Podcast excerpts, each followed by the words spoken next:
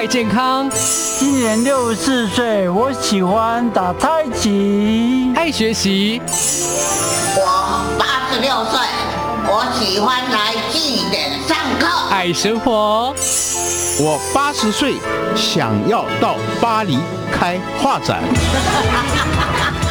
翻转首领，舞青春，潮林美好生活提案。欢迎收听《翻转首领舞青春潮林美好生活提案》，我是快乐主理人碧莲。这个节目每一集都邀请到各个领域的专家达人，透过十一住行娱乐各个面向，陪伴所有的老大郎，还有即将迎接首领的你，最佳的潮林美好生活指引。大家这会五坡啊，一起过得健康快乐，越活越年轻。每个礼拜六在港都电台九八点三播出，也会同步上架好时风云榜 Podcast 频道。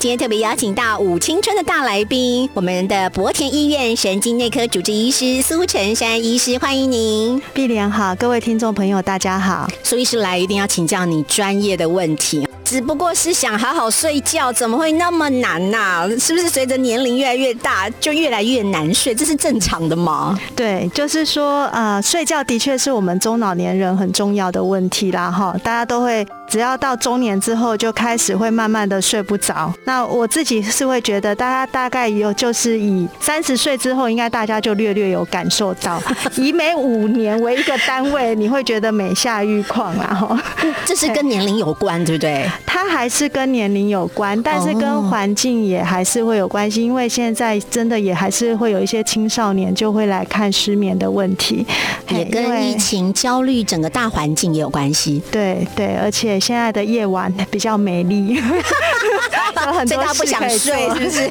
哦，对对对，这个随着年龄是一个原因，它的环境也有关系。对，就越来越难睡是正常的。那怎么样才叫失眠呢？在医学上，其实失眠的定义就是，其实是看你自己。哦，只要是你自己对觉得你对睡眠的值或量你觉得不满意，这样子就可以算是失眠。哦，那我们大部分来讲会认为说每一。周有三天以上，你认为你有失眠的症状，你觉得你睡得不够好，好，那你白天合并有一些症状，比如说你白天会很很容易打瞌睡，哎不舒服，然后觉得工作很不容易集中精神，上课的时候很容易一下子就想要睡觉，身体也会觉得有不舒服，有时候白天会有一些心悸啦，哈，紧张的这种感觉，那这样会影响到我们白天的功能，不论是我们的工作或学习的话，这样。我们就都可以称为失眠。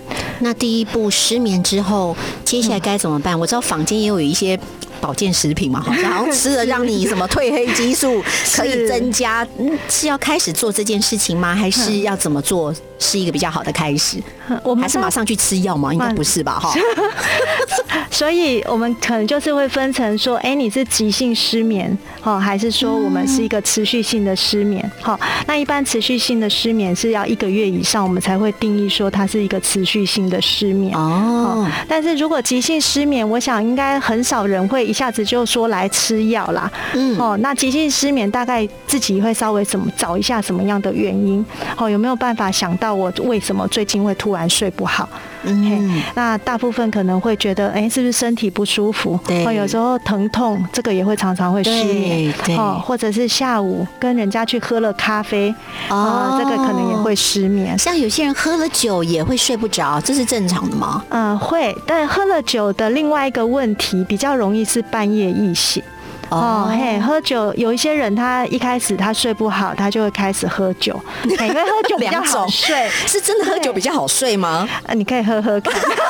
不是那种喝了酒就会兴奋，对兴奋的那一种啊，那就人喝的不够多。对，怎么跟我朋友说的一样，就是喝的不够多，是这样吗？是呃，不是这样 哦。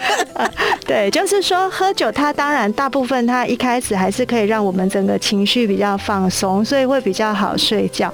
但是酒精的问题会在于你很容易呃一下子就又会醒过来。好，所以喝酒比较好睡之后，大家可能会注意到他那天会很早醒。哦，可能两三个小时之后，他酒退掉了，酒精退掉，他就会醒过来，他反而会更睡不着。好，但是而且酒精这样子长期的使用的话，会变成是会有一些成瘾性。好，你不喝的话，你就睡不着，会。比以前更不好睡。所以的确会有一些人是借由酒精入睡，对，好像比较放松了。对对，嗯，可是会容易一个是瘾的问题，然后一个是他容易醒过来，半夜容易醒。那长久来讲，酒精对我们的小脑其实也是不好的，它容易造成脑部的一些退化等等的问题。哦，不论是对小脑或者是我们大脑的智能功能，这些是都不好。嗯，那所以可以问，就有一些喜欢睡前喝一杯的朋友，有没有一个量？就是到底哪一个量是真的可以让他放松，也对身体是有帮助？啊，过量就不好。对，但是以医疗上。都不建议，真的，对对对，那喜欢喝的要注意一下就会有第二杯，看太多 哈，是是是。好，这个是酒的部分，所以最好其实不要在睡前喝酒，它会变成一个习惯。只要是你为了要助眠的话，对对，尤其是为了助眠，其实是非常容易成瘾。那刚刚讲到咖啡，有些人在讲说，你就是下午之后不要喝咖啡啊，可是就是他白天没有咖啡，他没有办法好好的有精神。嗯嗯嗯。那只要是喜欢。喝咖啡，可是又怕晚上睡不好的人有什么建议？我们大部分在中午之前啦，呃，可能有一些书上。会没有规定到这么严格啦哈，他会说 晚上，哎，就是睡前六个小时不要喝咖啡就可以了哈。但是我们自己临床上其实会常常看到病人，他只要中午过后有碰到咖啡因，好，不论是咖啡或者是茶都有可能，好，就会容易会睡不着。嘿，所以大部分建议上，我还是都会建议病人在如果有不好睡的问题哈，如果他好睡的话，他要睡前喝也可以啦。对呀，很生气耶那种人，就是跟我说他晚上喝咖啡啊。什么都没有差，我心想怎么可能呢？就是不同，对不对？每个人体质，每个人体质会不同。对对对，其实我觉得他睡眠也还是带有一点点是体质性。那我们讲的很多，我们要遵守好的睡眠习惯，那就是针对一个睡不好的病人，然后 那如果说他睡得好，他高兴要怎么睡，他就不会来找我，我就不会劝他。哦，好了，这种人让人家真的很羡慕哈。那个羡慕就是有些人说我我躺到床我就呼呼大睡，哪有什么睡眠失眠的问题啊？好，这种人这一集就可以略过，你不用去找苏医师。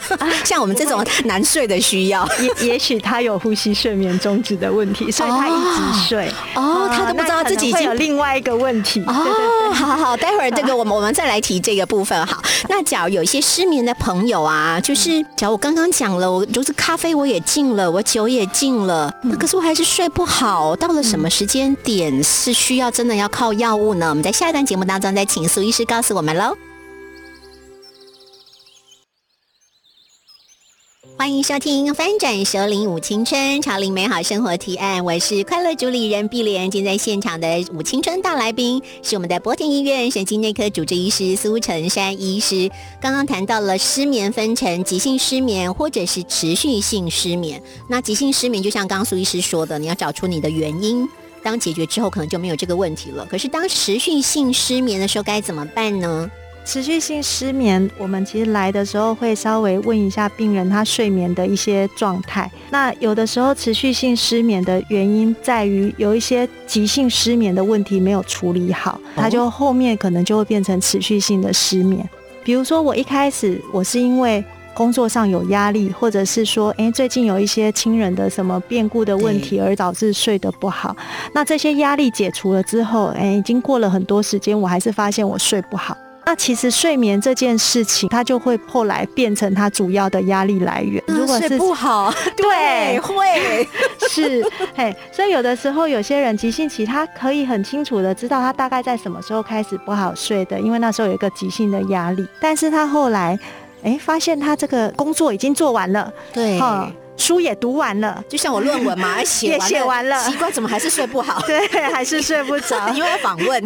对对，好，那来讲的话，因为我们一开始睡不好的时候，它会导致于我们体内的那个警醒系统会变得比较高昂，再加上后来会对睡眠这件认知就会觉得担心，到要睡觉的时间会越来越焦虑，他会觉得说啊。我要去睡觉了，我给各位困美去啊，嘿，然后他就会很紧张，然后这样就会导致一个后来变成慢性的失眠，这样恶性循环的。恶性循环。那当然有一些真的是一些呃疾病的关系，那少数是真的是原发性的失眠。有一些是跟我们的疾病相关。那像我们神经科有一些巴金森的病人或失智症的病人，哈，他们本身就容易合并会有失眠这样子的问题，会有睡眠障碍。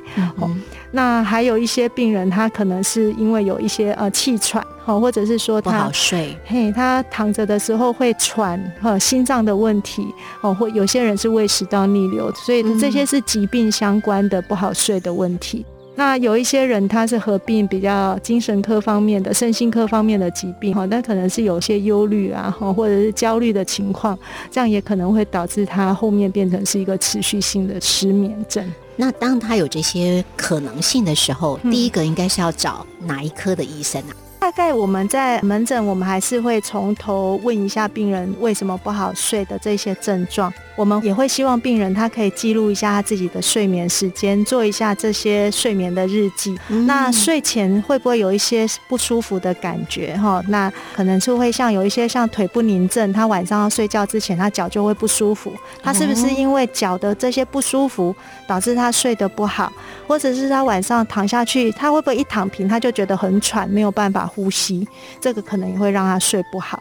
所以大概我们会从这一些呃病人的这些症状来做厘清，除了睡觉的问题，他白天有没有什么症状？会不会觉得胸口灼热啊？哈，那会觉得喉咙可能会不舒服？那这个是不是有跟胃食道逆流可能会有一些关系？那或者是说他白天的会不会很容易觉得很紧张？哈，那可能就是说会合并一些白天的精神症状的，跟以前是不一样的。所以，当这个一定要找专业医生来协助他判断，因为对他来说，他只觉得啊，我就是变得都很难睡啊，就成天都不舒服啊。我觉得一般的民众，假真的遇到这种问题的时候，他最焦虑就是他不知道他哪里有问题，可是他就觉得全身都不舒服。对对，嘿，有的时候会是这样子。所以他当他发现他有严重，尤其是睡眠。影响了睡眠之后，几乎他整天都不舒服了，因为完全没精神。所以我们可以建议他先去找。神内的医师，神内的医师可以哈。那有一些身心科医师在做睡眠的这个也都可以。那事实上，现在其实各大医院有一些我们会有睡眠专科医师哈。那睡眠专科医师其实它的组成很多啦。那包括就是精神科医师、神经科医师哦。那有一些是胸腔科医师，因为呼吸睡眠终止的问题。对，所以呃，可能大家可以去找，哎，是不是他有一个睡眠专科？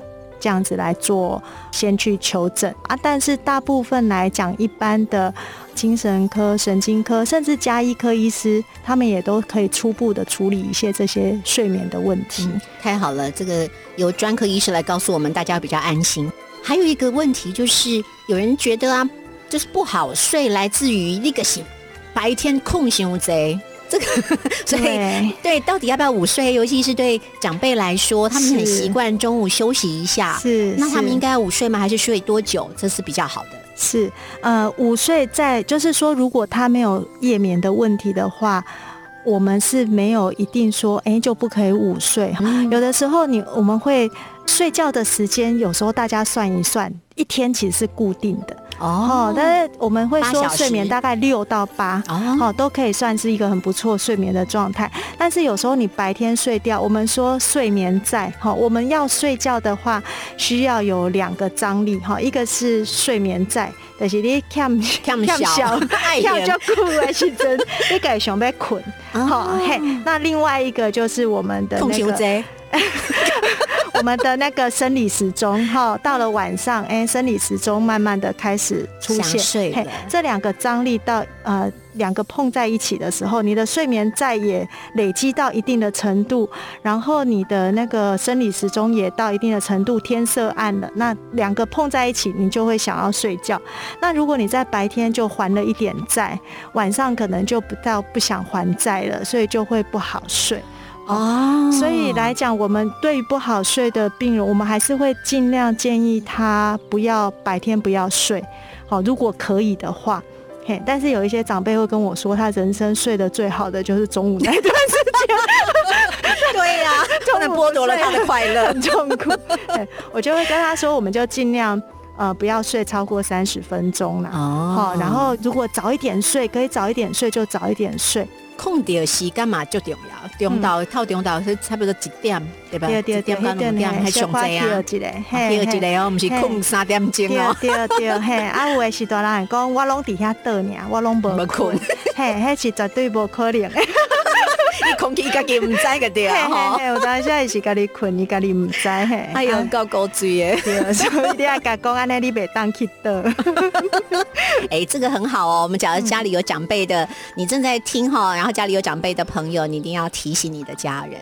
好，爱个讲吼，你你有得一定有空给你，只是你唔知呀你啊哈。好，这也是一个鼓励跟提醒嘛哈。好，那在下一段节目当中，我们再继续来请苏医师。请问苏医师，那有些时候长期服药了哈，那可以自己决定什么时候停药嘛？好吧，我们在下一段节目当中继续来请教苏成山医师喽。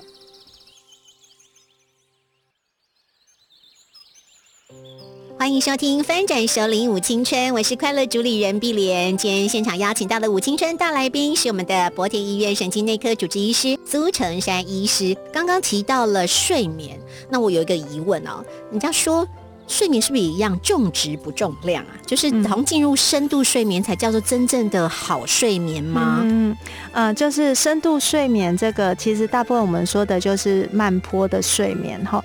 那慢坡的睡眠它。随着年龄也会渐渐的越来越少哈，真的。嘿，你要看那个小孩子的年轻人，他们的那个睡眠的脑波哈，那个慢坡睡眠都非常的漂亮。我们有时候那时候在看睡眠脑波的时候，不用看基本资料，看他慢坡的情况，就可以大概知道他的年龄几岁。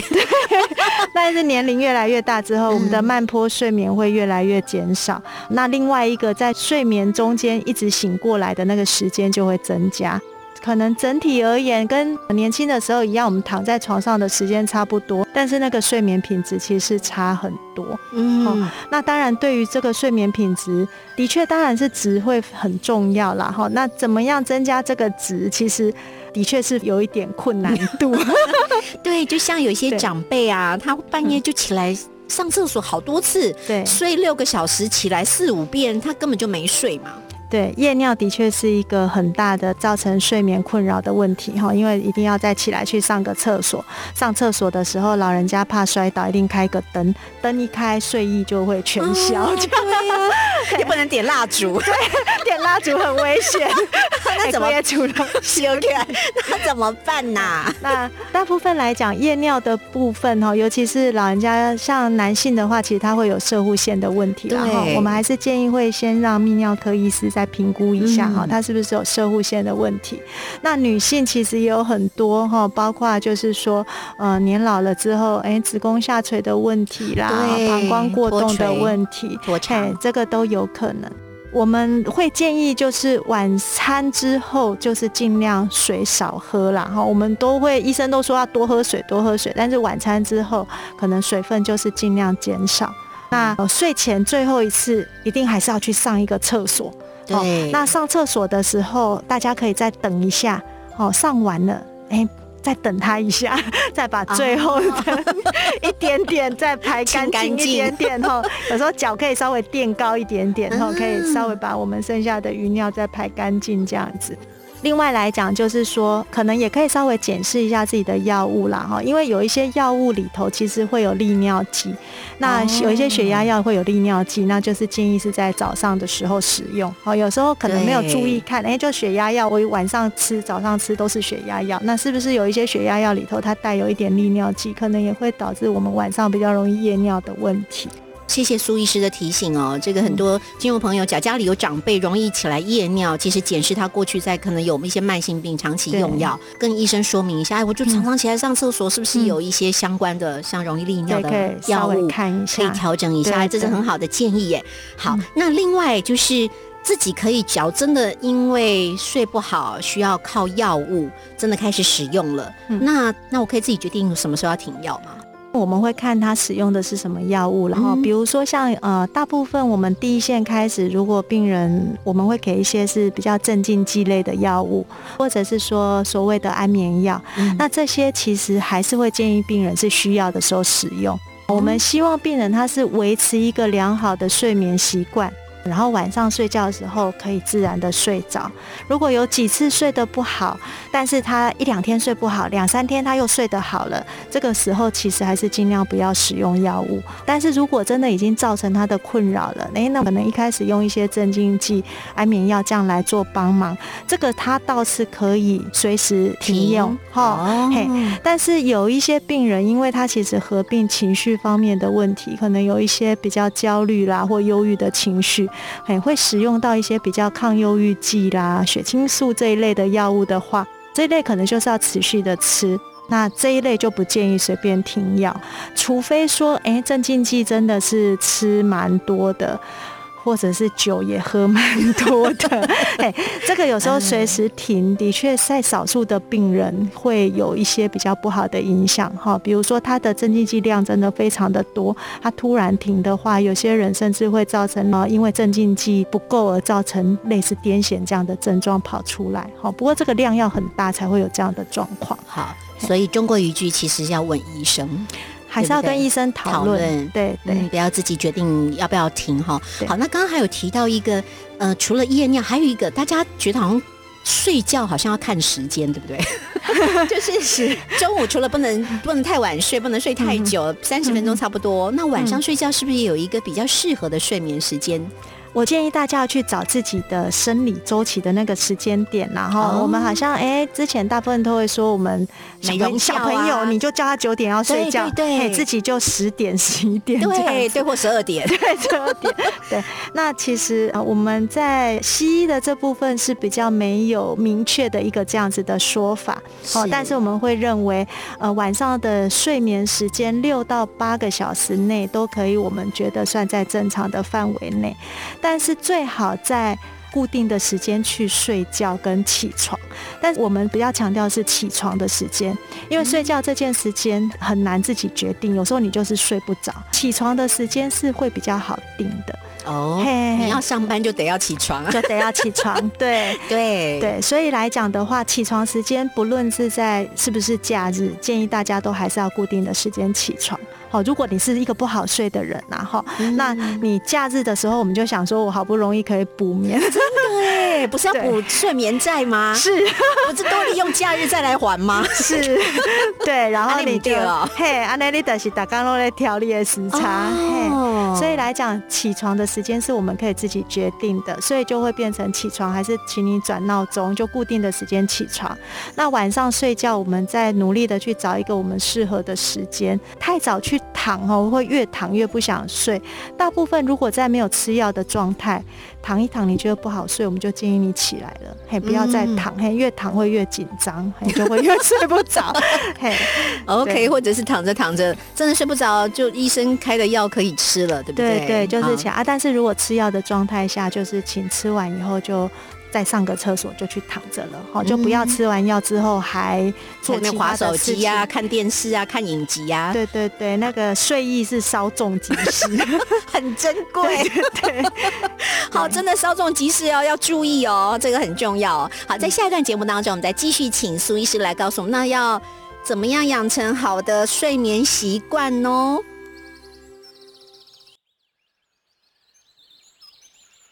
欢迎收听《翻转修灵五青春潮龄美好生活提案》，我是快乐主理人碧莲。今天邀请到的五青春大来宾是博田医院神经内科主治医师苏成山医师。刚刚我们谈了包括这个夜尿啊，要不要午睡啊，然后治疗失眠，会面对失眠，还有一个很重要，其实是要运动嘛。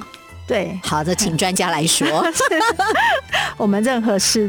都一定要谈到运动，运动真的很重要哈。那运动也可以减缓我们大脑的老化了哈，这个非常重要。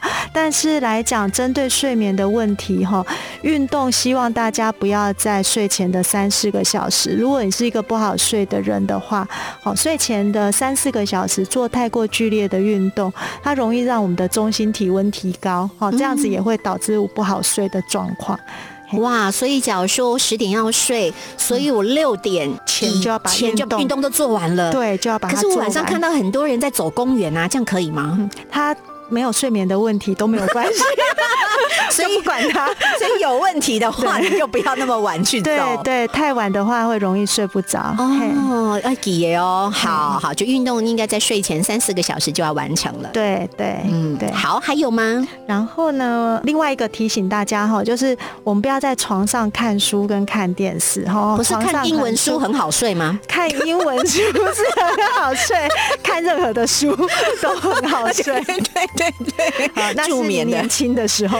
哦，就是说，呃，尤其我们看那些很有趣的，有时候我们要跟床有一个连结的感情呐，哈，我们希望上床跟睡觉可以让你自己的身体做一些连结。哦，如果你在床上，哎，还是会看书啊、看电视，你的身体可能自然上床的时候，它就没有这种连结。哦嘿，所以那那苏医师应该把电视搬离卧室，我觉得这样会比较好手机也是。手机一定是要哈，尤其是像手机或电脑这一类是有蓝光哈，蓝光一进去的话，我们褪黑激素其实是不容易生成的，所以睡前一两个小时，其实尽量这些三 C 的产品都比较不要太使用，嘿，它还是会让我们的褪黑激素都跑光哦，这个很重要哎，的确那个是太大的诱惑了。啊。另外还有一个就是说，呃，有的人会一直起来算他多久没有睡了啦，会看时间，嘿，这个也不行，数羊也不太好，不可以数羊跑的时候你也是睡不着。哦，那个到底该怎么办呢？假如真的嗯睡不着，就是刚刚说的，只要是一直躺躺了半小时以上，嗯那就不要躺了，嘿，就是起来看书、你。觉得，因为你要知道半小时，你还又会去看时间，所以你就是你觉得你躺一躺，你觉得你应该是睡不着，你都可以到客厅去看电视。到客厅看电视是可以的哦哦，请大家选那种比较。呃，沉闷的。哎、不是沉闷，就是比如说有一大堆动物在非洲大草原奔驰的那种，哦，那个是有助睡眠吗？呃，那种就是你看的会比较平静哈，就 比较不要再去看恐政论怖片政论节目，会很哦。嗯，可能那一类可能看一看就又会更睡不着，可能就是看一些比较和缓的。国家地理频道啊，Discovery 这种 有大草原、大海洋大草。原、大海洋，对，哦，或者是听一些冥想音乐，这个也可以。哦，或静坐一下，这样可以帮助助眠吗？对，这应该是说平常，比如说像静坐这种事情哈，或者是我们现在讲的这些正念，平常大家就可以做哈，或者是腹式呼吸，哎，它可以帮助我们交感神经不要那么兴奋哦。所以这个平常不论是在睡前或什么都可以做哦。那有的时候睡前其实不会。说一定要在睡前我们就做这些腹式呼吸哈，因为有的人在睡前他会越做越紧张，他会睡不着。嘿 那这是平时我们就哎、时间有时间就可以做。对啊，正念的这一些呃冥想的这一些，其实它可以帮助我们的脑部做一些呃回馈哈，可以让我们的交感神经比较不要那么兴奋，那夜眠会比较好一点。对啊，因为现在根据调查，像五个人就有一个人是有失眠的问题，对，对很不对多所以实在太亢奋了。是哦，所以一定要有感觉会累。有休息。嗯，好。那除了刚刚讲了失眠，然后从哪一些方法可以帮助你拥有一个好的睡眠之外，好像还有一些中高龄长辈很容易遇到的跟睡眠相关的问题，可是不一定是失眠，对不对？嗯嗯嗯，呃，我们之前会讲的，像巴金森的病人哈，他可能有些人会合并有一个叫做快速动眼期的行为疾患，哦，比如说他就是要睡觉，这个比较容易发生在凌晨，哦，他在做梦起的时候，他手脚会乱动啊，大叫哈，很像在跟人家打架这样子，哦，那这种的话比较危险是，有些时候他会滚下床，哦，会撞到头，哦，有时候是是会把旁边跟他一起睡觉的人打个哦车 这样子，嘿嘿嘿。啊，所以来讲的话，这一类的疾病可能还是要保护他的安全哈。那如果有的人他不是巴金森病人，但是他出现类似很像这样子的症状的话，呃，其实他有可能是巴金森这些疾病的前兆啦。嘿，不过我觉得也不用太紧张哈，就是大家知道保护这种病人的安全，这样子就可以了。对，好，千万不要以为他是中邪了。对，对呀、因为有些人不不知道，对我说你怎么会这样？是发生什么事情？还是他在冥帮做噩梦？对，好，那除了这个之外还有吗？嗯，那有一些是我们失智症的长辈，他可能会有一些像我们说的日落现象哈，他晚上嗯下午晚上就会开始有一些混乱，那有时候睡到半夜，失智长辈他们容易白天一直睡。那晚上会睡不着哈，他会有一些日夜节律的问题，日夜颠倒的问题。那晚上睡不着的时候，就比较容易会有混乱的状况。哦，比如说，哎，他可能晚上他就会要出门哈，他觉得这里不像他的家，他又会吵着要回家，人在家里，他吵着要回家。嘿，那晚上的问题就会比较多。那另外的话，就是有一个疾病叫做腿不宁症候群。那腿不宁症候群指的就是说，我们晚上要睡觉之前，哎，脚就会怪怪的，然后不舒服，一直很想要动起来走一走，哦啊，觉得没有走一走就会不舒服，但是。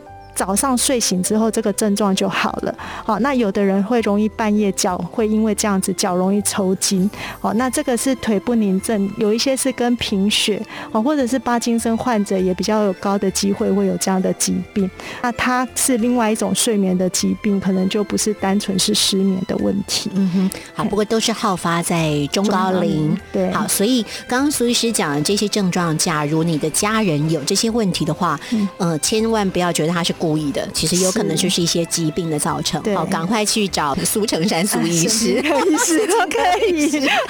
对对，他们可以给你们专业的咨询跟解答。那今天非常非常谢谢苏医师带来了那么多宝贵的知识，好跟专业的建议，好，所以一定一定要听，好，不要自己自己做决定哈，对不对？好，今天非常谢谢我们的苏成山苏医师，谢谢你来，谢谢，好，拜拜。港都电台邀你一同翻转熟龄幸福人生。以上节目由文化部影视及流行音乐产业局补助直播。